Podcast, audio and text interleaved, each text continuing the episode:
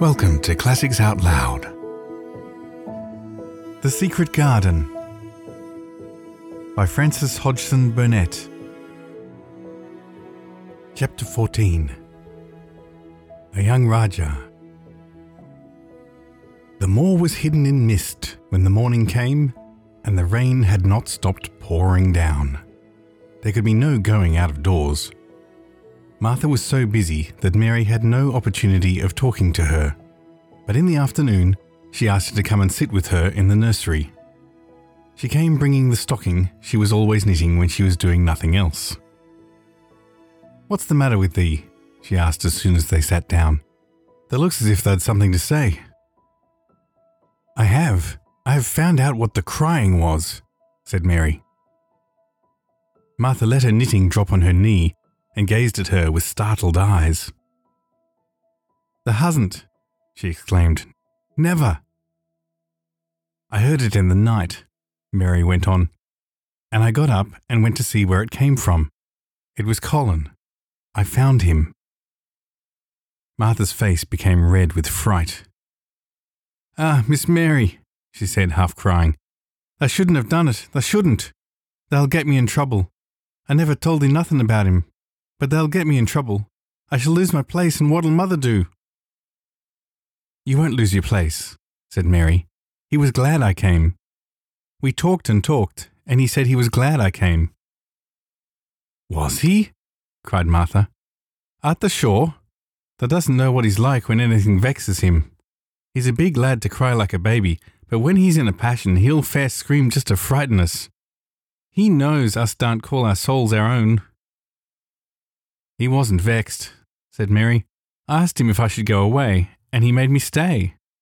He asked me questions, and I sat on a big footstool and talked to him about India and about the robin and gardens. He wouldn't let me go. He let me see his mother's picture. Before I left him, I sang him to sleep. Martha fairly gasped with amazement. I can scarcely believe thee, she protested. It's as if they'd walked straight into a lion's den. If they'd been like he is most times, he'd have thrown himself into one of his tantrums and roused the house. He won't let strangers look at him. He let me look at him. I looked at him all the time, and he looked at me. We stared, said Mary. I don't know what to do, cried agitated Martha. If Mrs. Medlock finds out, she'll think I broke orders and told thee, and I'll be packed back to mother. He's not going to tell Mrs. Medlock anything about it yet. It's to be a sort of secret just at first, said Mary firmly. And he says everybody's obliged to do as he pleases. Aye, that's true enough, the bad lad, sighed Martha, wiping her forehead with her apron. He says Mrs. Medlock must, and he wants me to come and talk to him every day, and you are to tell me when he wants me. Me? said Martha. I shall lose my place. I shall for sure. You can't if you're doing what he wants you to do, and everybody is ordered to obey him, Mary argued. Doesn't that mean to say, cried Martha with wide open eyes, that he was nice to thee? I think he almost liked me, Mary answered. Then they must have bewitched him, decided Martha, drawing a long breath. Do you mean magic? inquired Mary. I've heard about magic in India, but I can't make it. I just went into his room and I was so surprised to see him I stood and stared. And then he turned round and stared at me. And he thought I was a ghost or a dream, and I thought perhaps he was. And it was so queer being there alone together in the middle of the night and not knowing about each other. And we began to ask each other questions. And when I asked if I must go away, he said I must not. The world's coming to an end, gasped Martha.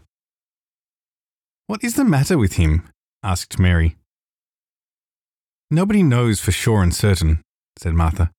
Mr. Craven went off his head, like when he was born. The doctors thought he'd have to be put in asylum. It was because Mrs. Craven died, like I told you. He wouldn't set eyes on the baby. He just raved and said it'd be another hunchback like him, and it had better die. Is Colin a hunchback? Mary asked. He didn't look like one. He isn't yet, said Martha. But he began all wrong. Mother said that there was enough trouble and raging in the house to set any child wrong. They was afraid his back was weak, and they've always been taking care of it, keeping him lying down and not letting him walk. Once they made him wear a brace, but he fretted, so he was downright ill. Then a big doctor came to see him and made him take it off. He talked to the doctor quite rough, in a polite way. He said there'd been too much medicine and too much letting him have his own way. I think he's a very spoiled boy, said Mary. He's the worst young nowt as ever was, said Martha. I won't say as he hasn't been ill a good bit. He's had coughs and colds that's nearly killed him two or three times. Once he had rheumatic fever, and once he had typhoid. Hey, Mrs. Medlock did get a fright then. He'd been out of his head, and he was talking to the nurse, thinking he didn't know nothing, and she said, He'll die this time sure enough, and best thing for him and everybody. And she looked at him, and there he was with his big eyes open, staring at her, as sensible as she was herself. She didn't know what had happened, but he just stared at her and says, You give me some water and stop talking. Do you think he will die? asks Mary. Mother says there's no reason why any child should live that gets no fresh air and doesn't do nothing but lie on his back and read picture books and take medicine. He's weak and hates the trouble being taken out of doors, and he gets cold so easy, he says it makes him ill. Mary sat and looked at the fire. I wonder, she said slowly, if it would not do him good to go out into a garden and watch things growing. It did me good. One of the worst fits he ever had, said Martha, was one time they took him out where the roses is by the fountain. He'd been reading in a paper about people getting something he called rose cold, and he began to sneeze, and he said he'd got it, and then a new gardener, as he didn't know the rules, passed by and looked at him curious. He threw himself into a passion, and he said he'd looked at him because he was going to be a hunchback. He cried himself into a fever and was ill all night. If he ever gets angry at me, I'll never go and see him again, said Mary. He'll have thee if he wants thee, said Martha. They may as well know that at the start. Very soon afterward, a bell rang, and she rolled up her knitting. I dare say the nurse wants me to go and see him in a bit, she said. I hope he's in a good temper. She was out of the room about ten minutes, and then she came back with a puzzled expression. Well, that has bewitched him, she said. He's up on his sofa with his picture books. He's told the nurse to stay away until six o'clock. I'm to wait in the next room. The minute she was gone, he called me to him and says, I want Mary Lennox to come and talk to me, and remember you're not to tell anyone. You'd better go as quick as you can. Mary was quite willing to go quickly.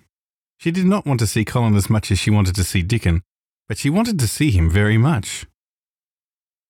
There was a bright fire on the hearth when she entered the room, and in the daylight she saw it was a very beautiful room indeed. There were rich colours in the rugs and hangings and pictures, and books on the walls which made it look glowing and comfortable even in spite of the grey sky and falling rain. Colin looked rather like a picture himself. He was wrapped in a velvet dressing gown and sat against a big brocaded cushion. He had a red spot on each cheek. Come in, he said.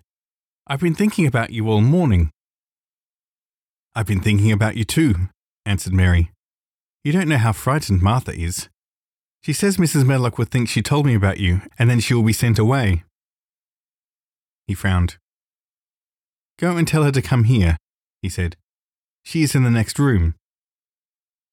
Mary went and brought her back. Poor Martha was shaking in her shoes. Colin was still frowning. Have you to do what I please, or have you not? he demanded. I have to do what you please, sir, Martha faltered, turning quite red.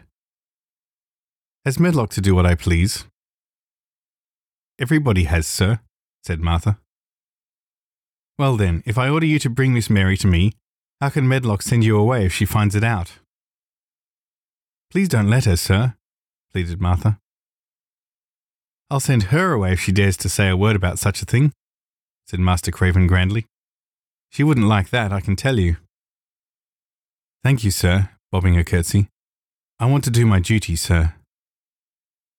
What I want is your duty, said Colin more grandly still. I'll take care of you. Now, go away. When the door closed behind Martha, Colin found Mistress Mary gazing at him as if he had set her wondering. Why do you look at me like that? he asked her. What are you thinking about? I'm thinking about two things. What are they? Sit down and tell me. This is the first one, said Mary, seating herself on the big stool. Once in India, I saw a boy who was a Rajah. He had rubies and emeralds and diamonds stuck all over him. He spoke to his people just as you spoke to Martha. Everybody had to do everything he told them in a minute. I think they would have been killed if they hadn't. I shall make you tell me more about Rajahs presently, he said. But first tell me what the second thing was. I was thinking, said Mary, how different you are from Dickon. Who is Dickon? he said. What a queer name. She might as well tell him, she thought. She could talk about Dickon without mentioning the secret garden.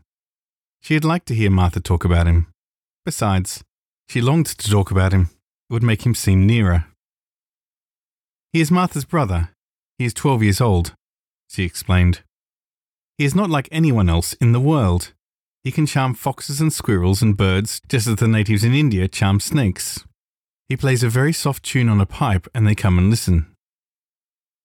There were some big books on the table at his side, and he dragged one suddenly toward it. There is a picture of a snake charmer in this, he exclaimed. Come and look at it. The book was a beautiful one, with superb coloured illustrations, and he turned to one of them. Can he do that? He asked eagerly. He played on his pipe, and they listened, Mary explained. But he doesn't call it magic. He says it's because he lives on the moor so much and he knows their ways. He says he feels sometimes as if he were a bird or a rabbit himself. He likes them so. I think he asked the robin questions. It seemed as if they talked to each other in soft chirps. Colin lay back on his cushion, and his eyes grew larger and larger, and the spots on his cheeks burned. Tell me some more about him, he said. He knows all about eggs and nests, Mary went on, and he knows where foxes and badgers and otters live. He keeps them secret so other boys won't find their holes and frighten them. He knows about everything that grows or lives on the moor. Does he like the moor? said Colin. How can he when it's such a great, bare, dreary place? It's the most beautiful place, protested Mary. Thousands of lovely things grow on it, and there's thousands of little creatures all busy building nests and making holes and burrows and chippering or singing or squeaking to each other. They are so busy in having such fun under the earth or in the trees or heather. It's their world. How do you know all that? said Colin, turning on his elbow to look at her. I've never been there once, really, said Mary, suddenly remembering.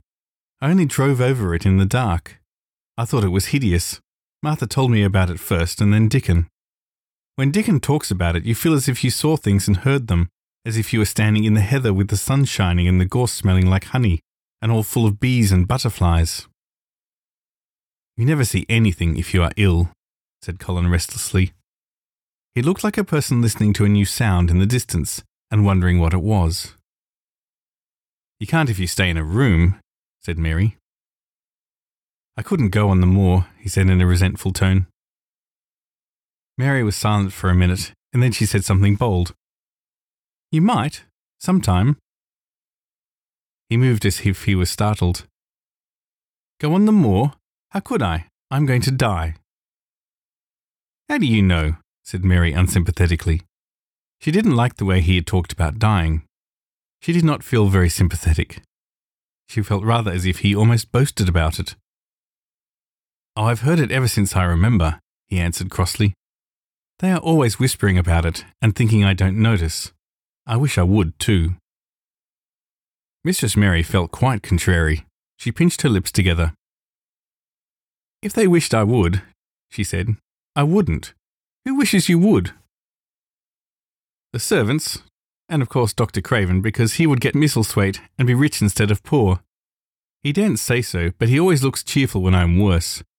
And when I had typhoid fever, his face got quite fat. I think my father wishes it too. I don't believe he does, said Mary quite obstinately. That made Colin turn and look at her again. Don't you? he said. And then he lay back on his cushion and was still as if he were thinking. And there was quite a long silence.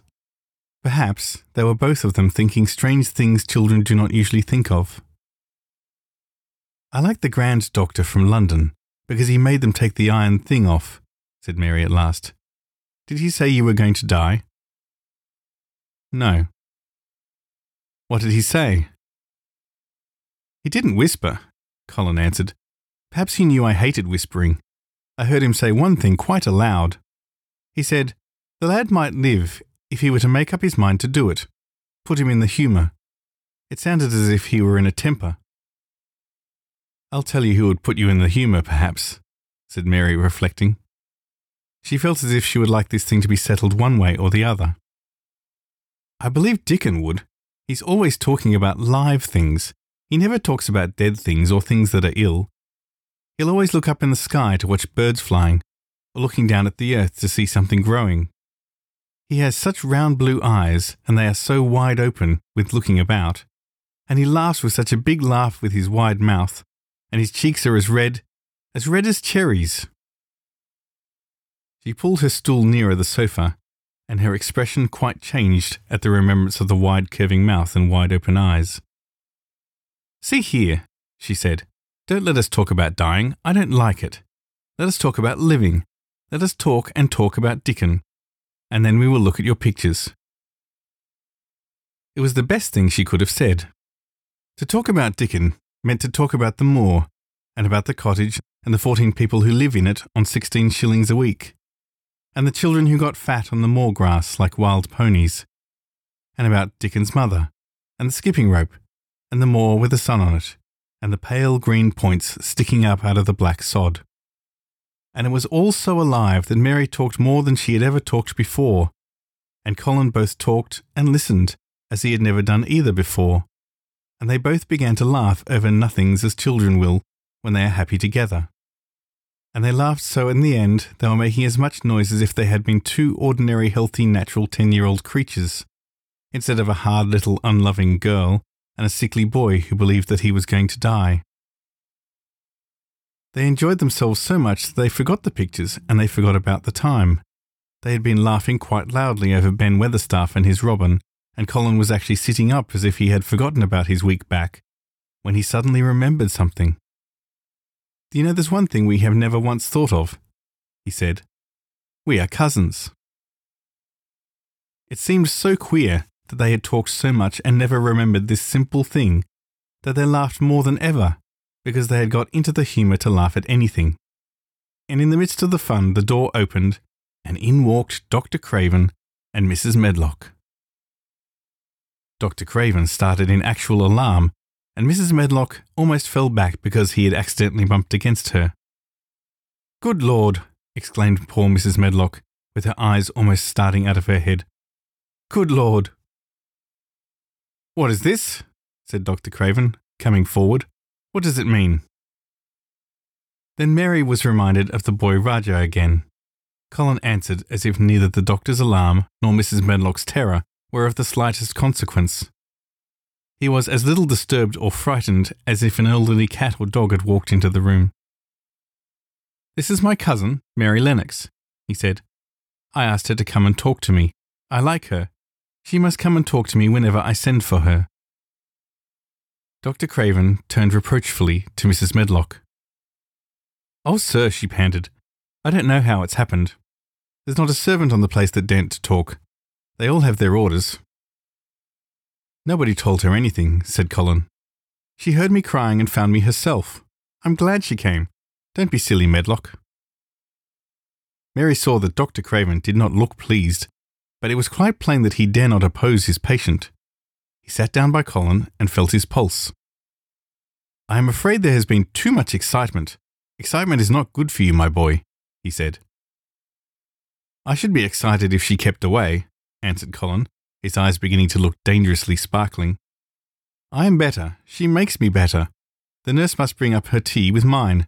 We will have tea together. Mrs. Medlock and Dr. Craven looked at each other in a troubled way, but there was evidently nothing to be done. He does look rather better, sir, ventured Mrs. Medlock. But, thinking the matter over, he looked better this morning before she came into the room. She came into the room last night. She stayed with me a long time. She sang a Hindustani song to me and it made me go to sleep, said Colin. I was better when I wakened up. I wanted my breakfast. I want my tea now.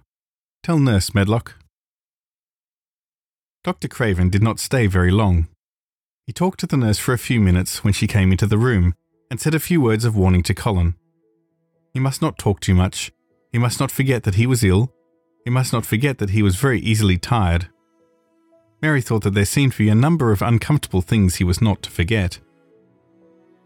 Colin looked fretful and kept his strange black lashed eyes fixed on Dr. Craven's face.